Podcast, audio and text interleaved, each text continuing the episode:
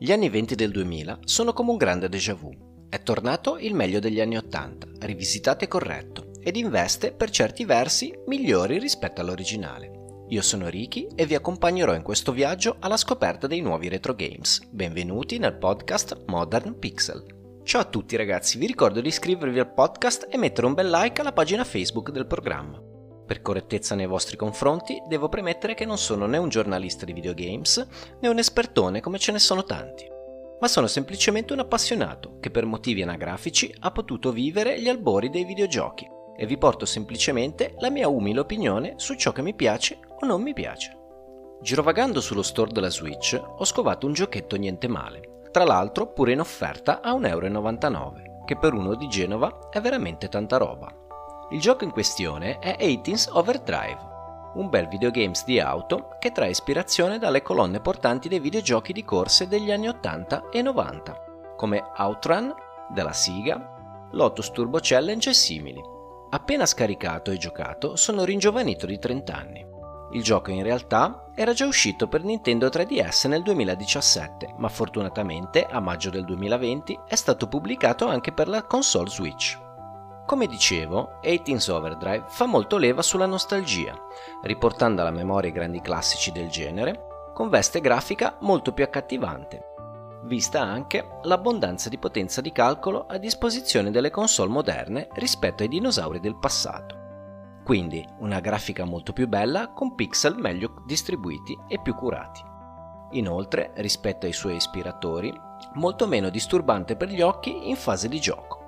La colonna sonora poi è veramente fantastica, con una ventina di pezzi selezionabili prima della gara dall'autoradio. Vi ricorda niente? E devo dire che anche la difficoltà del gioco è piacevolmente impegnativa. Il gioco presenta due modalità principali, la gara contro il tempo e la carriera. Nella gara contro il tempo ci sono diversi checkpoint lungo il tracciato, che sembra facile a dirsi, ma non è proprio una passeggiata di salute. Infatti bisogna gestire bene il tempo a disposizione stare attenti a non scontrare auto in transito e non uscire di strada per non rallentare, anche perché ogni errore può essere fatale. C'è da dire che qualche secondo extra si può ottenere passando vicino ai mezzi in transito oppure tagliandogli la strada. Per quanto riguarda la carriera, invece, anche lei ha una difficoltà graduale ma per niente approssimativa. Infatti, se non state attenti ad alcuni accorgimenti, potrete trovarvi in difficoltà già all'inizio della corsa.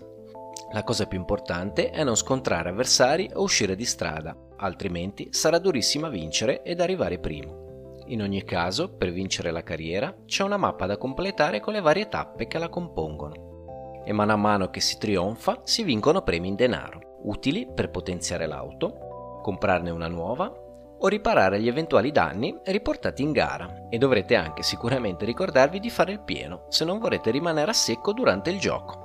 Se per puro caso o per mala gestione doveste finire i soldi e non foste riusciti a vincere neanche una corsa, niente paura, il gioco vi metterà sotto con un po' di olio di gomito virtuale a lavare le macchine dei vostri avversari per raccimolare quei miseri 100 dollari sufficienti per potervi iscrivere alla prima gara della mappa e cercare nuovamente di progredire nella carriera ripartendo dall'inizio, vincendo ed iscrivendosi poi alla gara successiva.